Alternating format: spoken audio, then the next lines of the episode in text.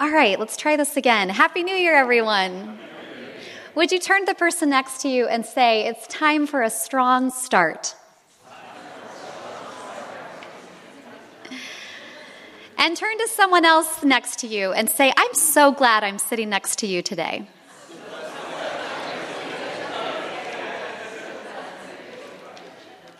Always good to feel the love. I can't tell you what an honor it is to be here today.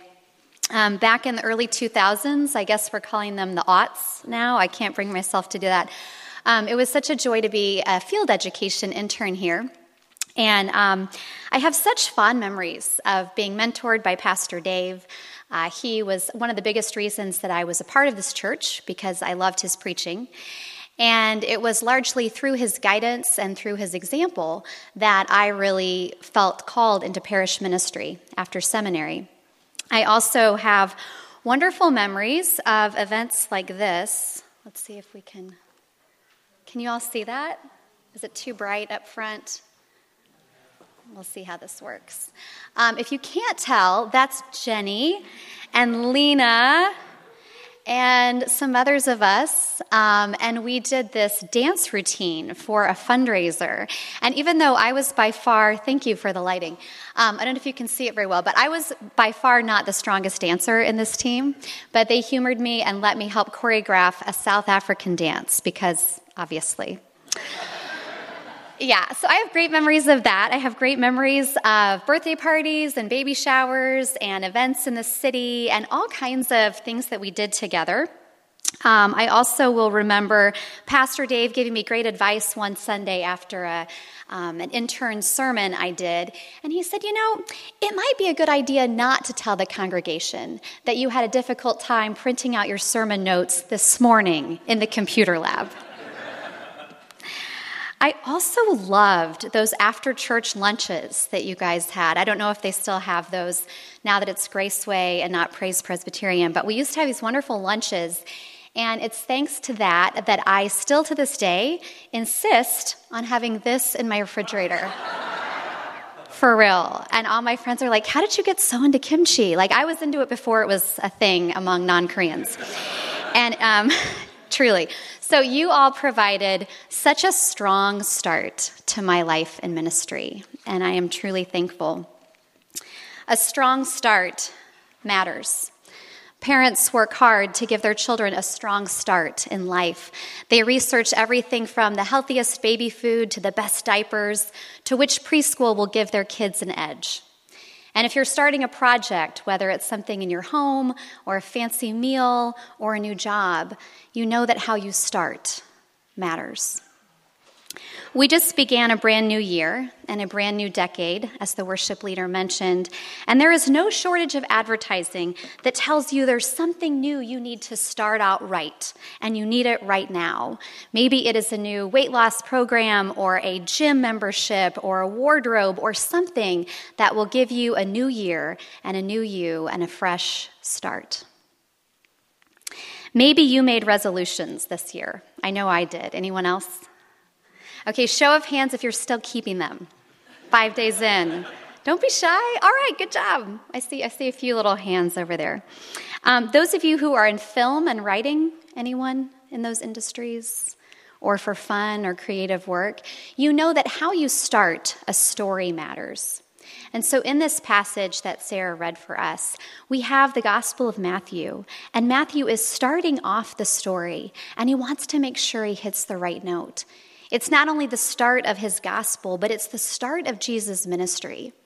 And if you're familiar with how, how much the first minute of a film matters, you know that how those cinematographers set up the scene is key in those first thirty to sixty seconds.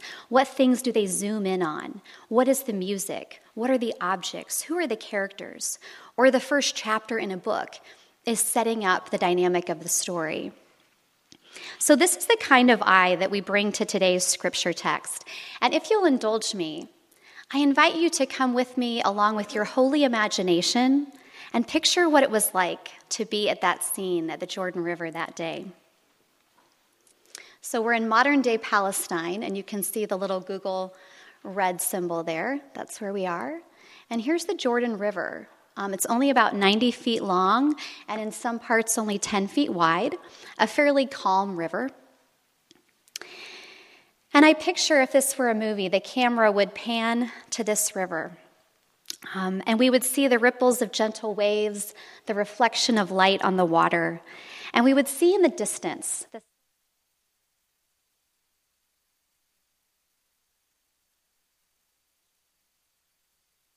arms gesturing to the crowds, and we would see them listening in rapt attention.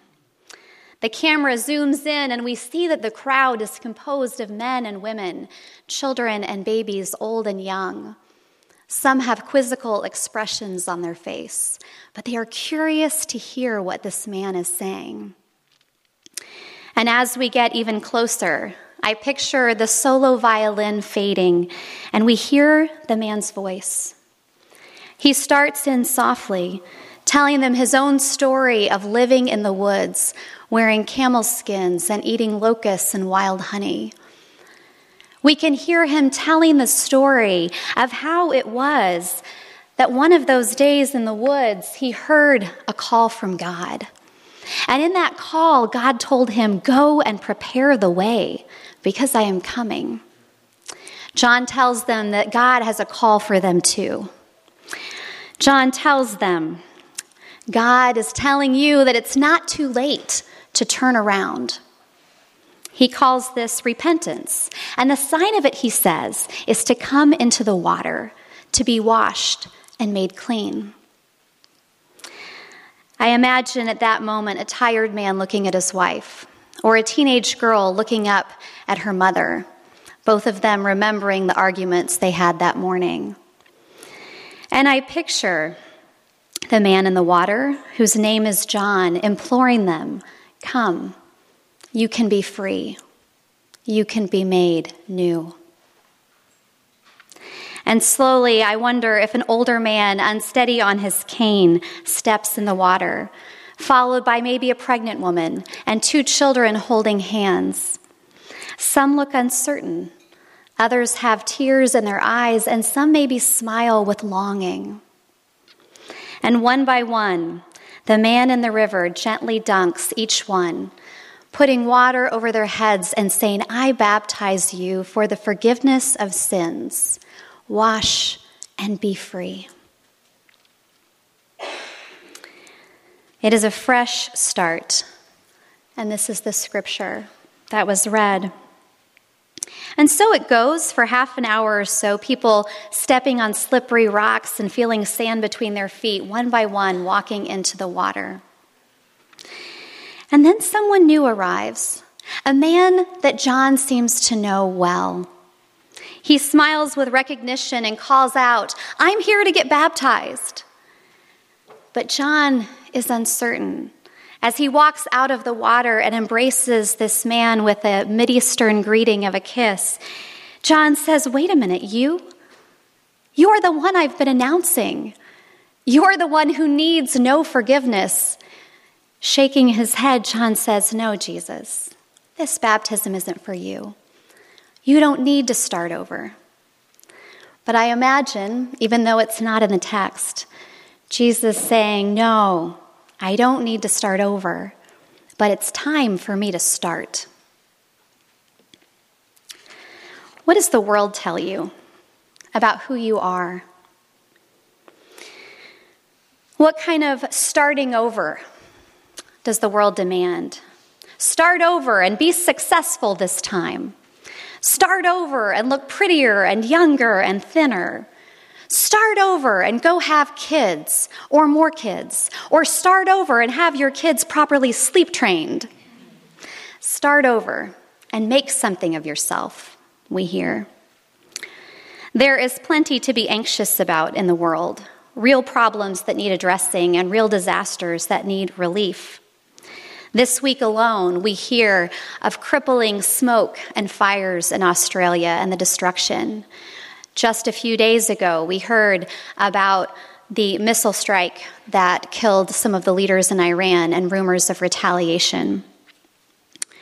But I wonder if the greatest anxieties most of us face aren't in the world out there, but the world in here, the world of our own relationships, our own hearts, the things that keep us up at night, the job that isn't quite fulfilling, the bank account that seems shrinking, the kids that we worry about. I want to show you. This was from a Gallup poll that came out, um, I was about to say last year, two years ago now, and they polled Americans about their levels of stress, worry, and anger. And you can see that all three of these graphs are rising by twenty eighteen, um, up to fifty-five percent in the stressed category, forty-five percent in the worry category, and twenty-two percent living with regular anger. That's a lot. Now, there's a little bit of bad news and good news coming. If you are young, you are most likely to be experiencing all three of these things, especially stress. Anybody twenty-nine and younger confirm these statistics, perhaps. Um, but the good news is, once you get over fifty, it all gets better. Yes, so there's totally an upside to aging, you guys. I think it's good news for us that are getting closer to that number. Um, there's even a connection between how you feel about our current president and your level of stress and worry and anger, which seems a lot of power to give to your, your worldly leader. Um, but I wonder, if you were among the crowd gathered at the Jordan River that day, what kind of fresh start would you be looking for? What kind of stress and worry and anger would you be looking to wash away in that river? So I picture the crowds turning to watch. John, the wild man, the baptizer, the prophet. Here's a beautiful ancient rendering of this. And I imagine him speaking in hushed tones to Jesus, explaining why he can't begin to do this baptism of his spiritual superior. And I picture the man from Nazareth, the son of the carpenter, married to Mary. This man who at that time had not begun a ministry, and people may have been very unclear as to who he was. Some of them might have recalled rumors of a magical birth with angels and shepherds and a star and foreign astrologers. Others might recall that time when Jesus was twelve and he went missing during the Passover feast, and Mary was sick with worry because she couldn't find her son, only to discover later that he was holding court with the temple leaders and teaching the rabbis a few things. Who is this Jesus? The crowd wonders. And why doesn't John want to baptize him? Jesus slowly and confidently steps into the water, I imagine.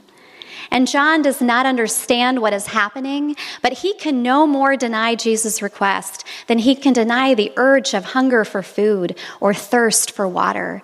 And so in that moment, he lowers his relative, his friend, and his Lord Jesus to that forty-five degrees under the water and raises him back up.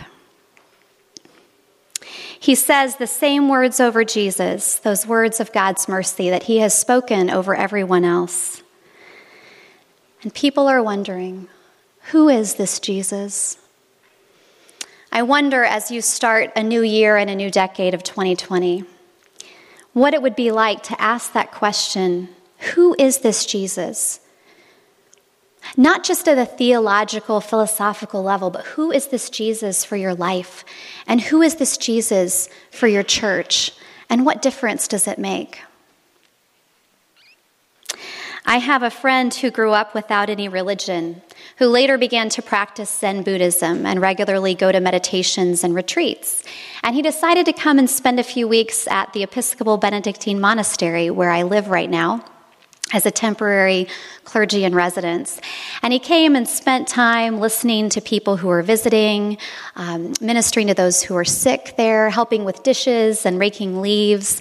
And one day he was talking to one of the brothers who had this thick Kenyan accent. And this Kenyan monk said to my friend, "Have you ever thought about becoming a monk?" And my friend said, "Oh, I'm not even Christian." And the monk said, "Well, I don't know if that matters, because you're very Christ-like." So my friend came downstairs to where my room is, and he said, "Can you tell me what Christ-like means?" And I realized how many people still have never heard the story of who Jesus is. And I felt what a gift it was to be able to speak from my heart to my friend and talk about Jesus, the healer and the teacher and the rabbi and the miracle worker.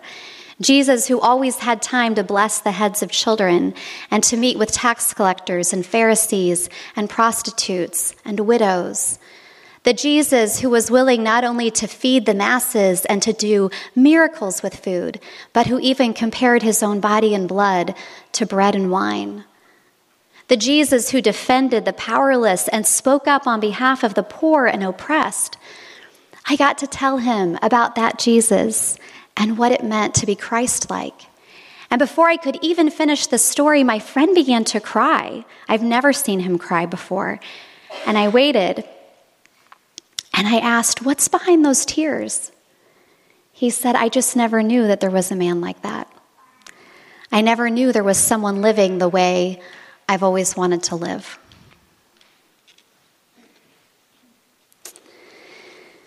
Who is the man who appeared that day on the banks of the Jordan? In the midst of all of the world's anxieties and headlines and the worry and stress and anger that Americans live with every day, what would it be like if you found time in this new year to read one of the Gospels again? You could always start with Mark, the shortest one, and read it out loud with a friend. And maybe you could even find someone who's reading it for the first time with you. Back to the riverside where John is baptizing Jesus, something else happened for the first time. Some described it later as a parting of the clouds with a sunbeam that came and landed directly on Jesus' face. And others described a flock of birds with one that looked like a dove that alighted right on Jesus' head. And some couldn't even find the words to describe later what they experienced that day. They only felt it as a wind that came through, and instead of blowing cold air, it brought warmth inside of them. Somehow, the wind that was whipping their clothes and rippling the water also carried a lightness that felt like love. But whatever it was that happened that day in that text, one thing people agreed on later, and that was the voice. A voice that came from only God knows where, that was beyond any voice they had ever heard. A voice not entirely male or female or child. A voice not even completely singular, but almost like the song of a trio.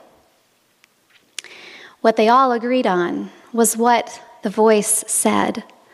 Because the words that they heard were these, "This is my son, the beloved, with whom I am well pleased." They never forgot it.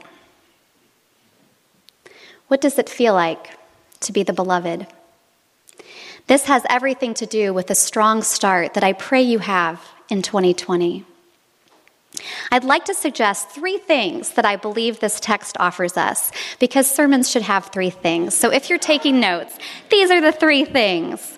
Okay.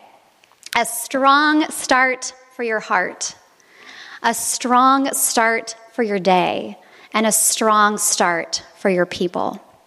So let's unpack these together. First, a strong start for your heart. If you ask the question that the crowds gathered at the Jordan were asking, "Who is this man?" and you go to the Gospels looking for answers, you know that Jesus is uniquely the Son of God, that only Jesus had this incredible anointing at his baptism of the Holy Spirit. But I firmly believe that the reason that Jesus chose to receive this sacrament of forgiveness, even though he didn't need it, and this sacrament of belonging and community, is because he also wanted to model what is true for us, that we are the beloved. And so a strong start for our heart begins with us not just being baptized, but hearing the voice that declares, "You are God's daughter. You are God's son. You are the beloved. You are the one with whom he is well pleased." Turn to your neighbor, if you'll indulge me one more time, and say, "Do you know how beloved you are?"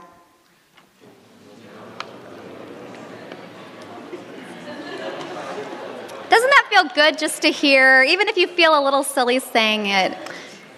It's so good to hear that spoken over you, isn't it? The late author and evangelist Brennan Manning tells the story of priest Edward Farrell, a priest from Detroit, who went to Ireland to go visit his uncle for his eightieth birthday. And on the morning of his uncle's big day, they decided to get up early before dawn and to go walk along the Killarney River, or excuse me, Killarney Lake. And they wanted to take in the sunrise. And they're sitting there and they're watching the spectacular sun come up. And before Edward knows it, his uncle is running off, just running and skipping off with this beaming smile across his face. And so Father Edward goes and tries to catch up with him. And he says, "Uncle Seamus, you seem so happy." And Uncle Seamus said, "Well, I am, lad." And his nephew said, "Do you want to tell me why?" And the eighty-year-old man, skipping with delight, said, "Because the Father of Jesus is so very fond of me." Something in that sunset reminded him of how much the Father smiles on him. And Brennan Manning continues, "If the question were put to you, do you honestly believe that God likes you? Not just loves you because theologically he has to, but likes you? What would it feel like if you actually believed that the Father of Jesus is so very fond of you? How would it affect the way you could relax in your own body, the kind of compassion and tenderness you could have for yourself and for others to know the Father of Jesus is so very fond of you?" In my twelve years of being a pastor and my four months of hiking the Appalachian Trail, I have heard hundreds and hundreds of people's stories. And one thing that always strikes me is that no matter how old or young or rich or successful or good-looking someone is, everyone I've met, when you scratch beneath the surface and they trust you with their story, you discover that they're also fighting a private battle. And there's so many people that you would never guess it from the outside. I worked in a congregation of mostly Wall Street bankers and hedge fund managers for the last twelve years and their families, and they had resources. But they were never inoculated or immune to suffering, to sickness, to insecurity, to fear for their children, to relational struggles. This is the human condition. I am convinced that most of us deep down are asking some form of the question, am I good enough and am I lovable? I remember taking a group of our confirmation students at my church. Oh, and by the way, if you read one book this year, read this book by Henry Nouwen, The Life of the Beloved. I'll come back to that in a minute. But we went to this ministry with our eighth grade confirmation students called The Father's Heart. Have any of you been there? It's just a really wonderful soup kitchen where they have a huge breakfast every Sunday. And I remember the director gathering all of us around to train the volunteers beforehand. And he read to us the prodigal son story. And then he took a one hundred dollar bill, and I'm sorry, I don't carry around one hundred dollar bills, so you'll have to pretend that this ten is a one hundred dollar bill. And he crumpled it up, and he threw it on the ground. And then he waited for one of the teenagers to pick it up. And, of course, one of them did. And the director said, "Well, this isn't really worth anything, is it? It's all crumpled now and dirty on the floor." And the kids insisted, "Oh, no, no, I'll take it. It's fine. It's fine." And as the director proceeded to uncrinkle it and unfold it, he said, "Everyone who walks through the door today is like this bill. They might look a little crumpled. They might look weary. They might look tired. They might seem dirty.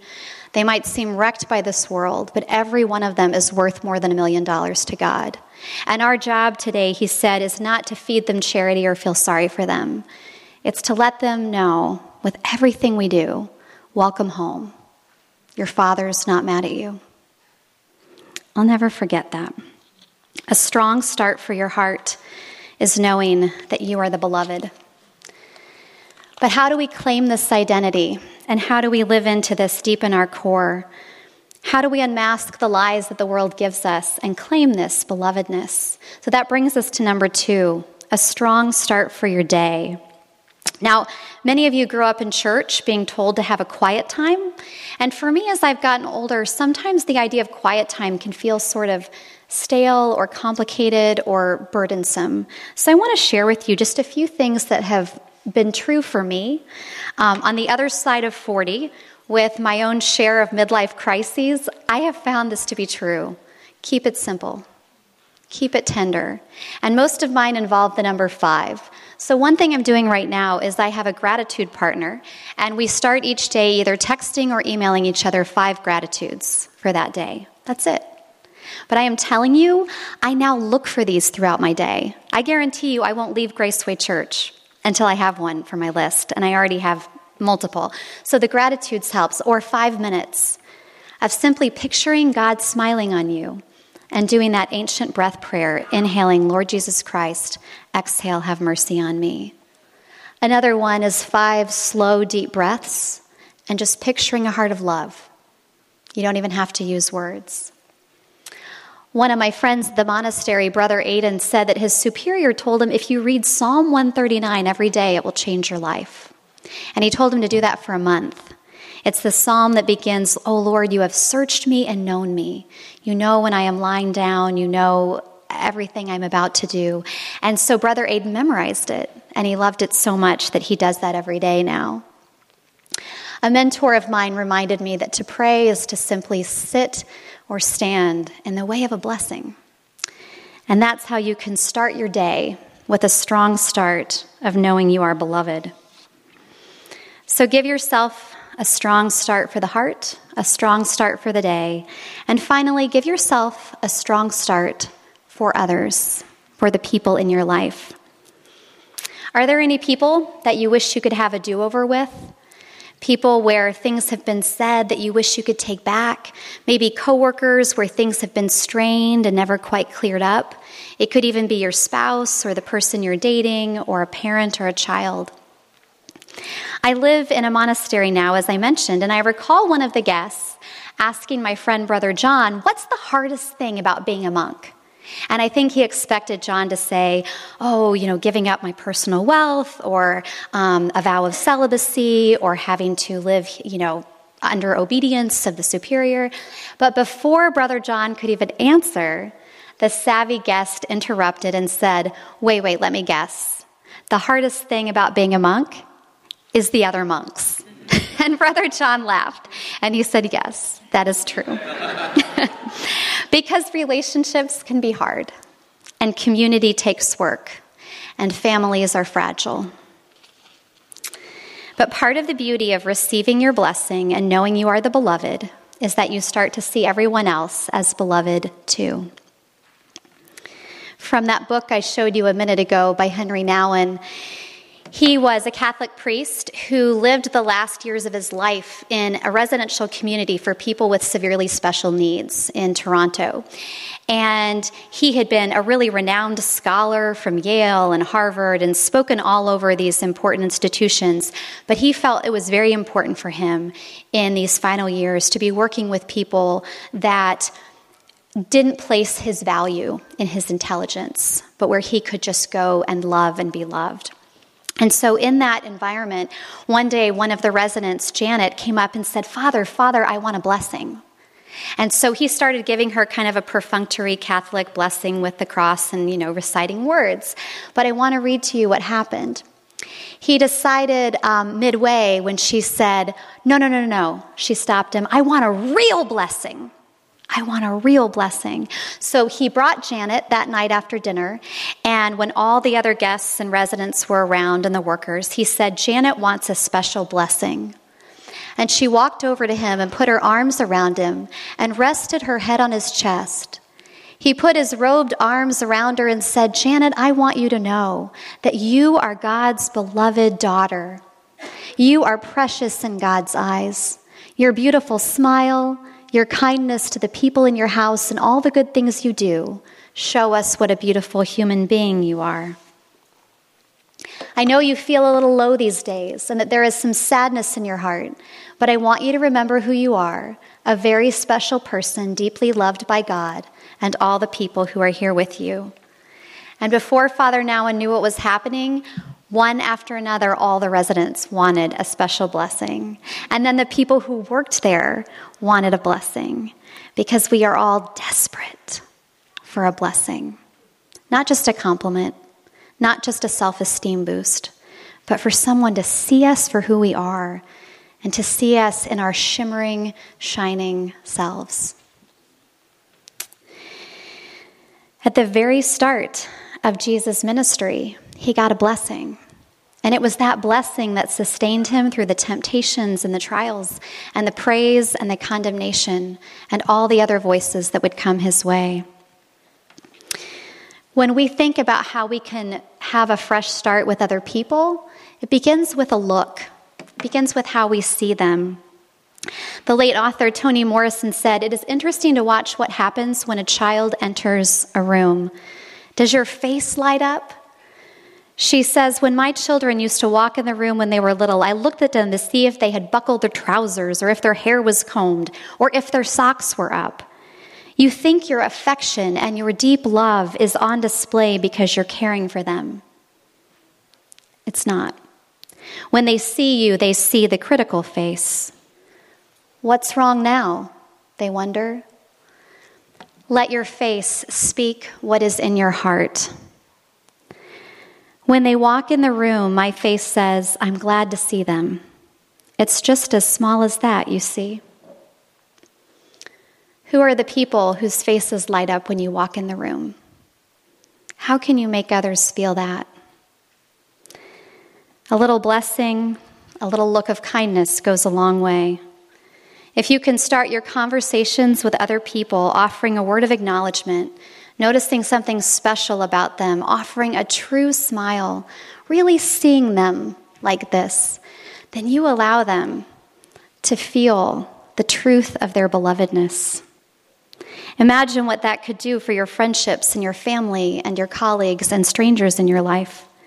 And imagine what it could do for our world if we practiced being agents of blessing. This very Sunday, the start of all Sundays in twenty twenty, I urge you to make a strong start for your heart, a strong start for your day, and a strong start for your community, because how you start matters.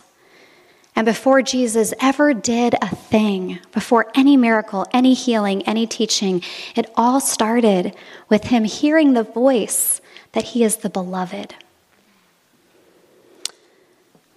Henry Nouwen says that life is a chance to live as a yes to our belovedness, not living as though we have to prove we are worthy of being loved. I pray that that may be so, not only for your new year in twenty twenty, but long beyond that. Amen.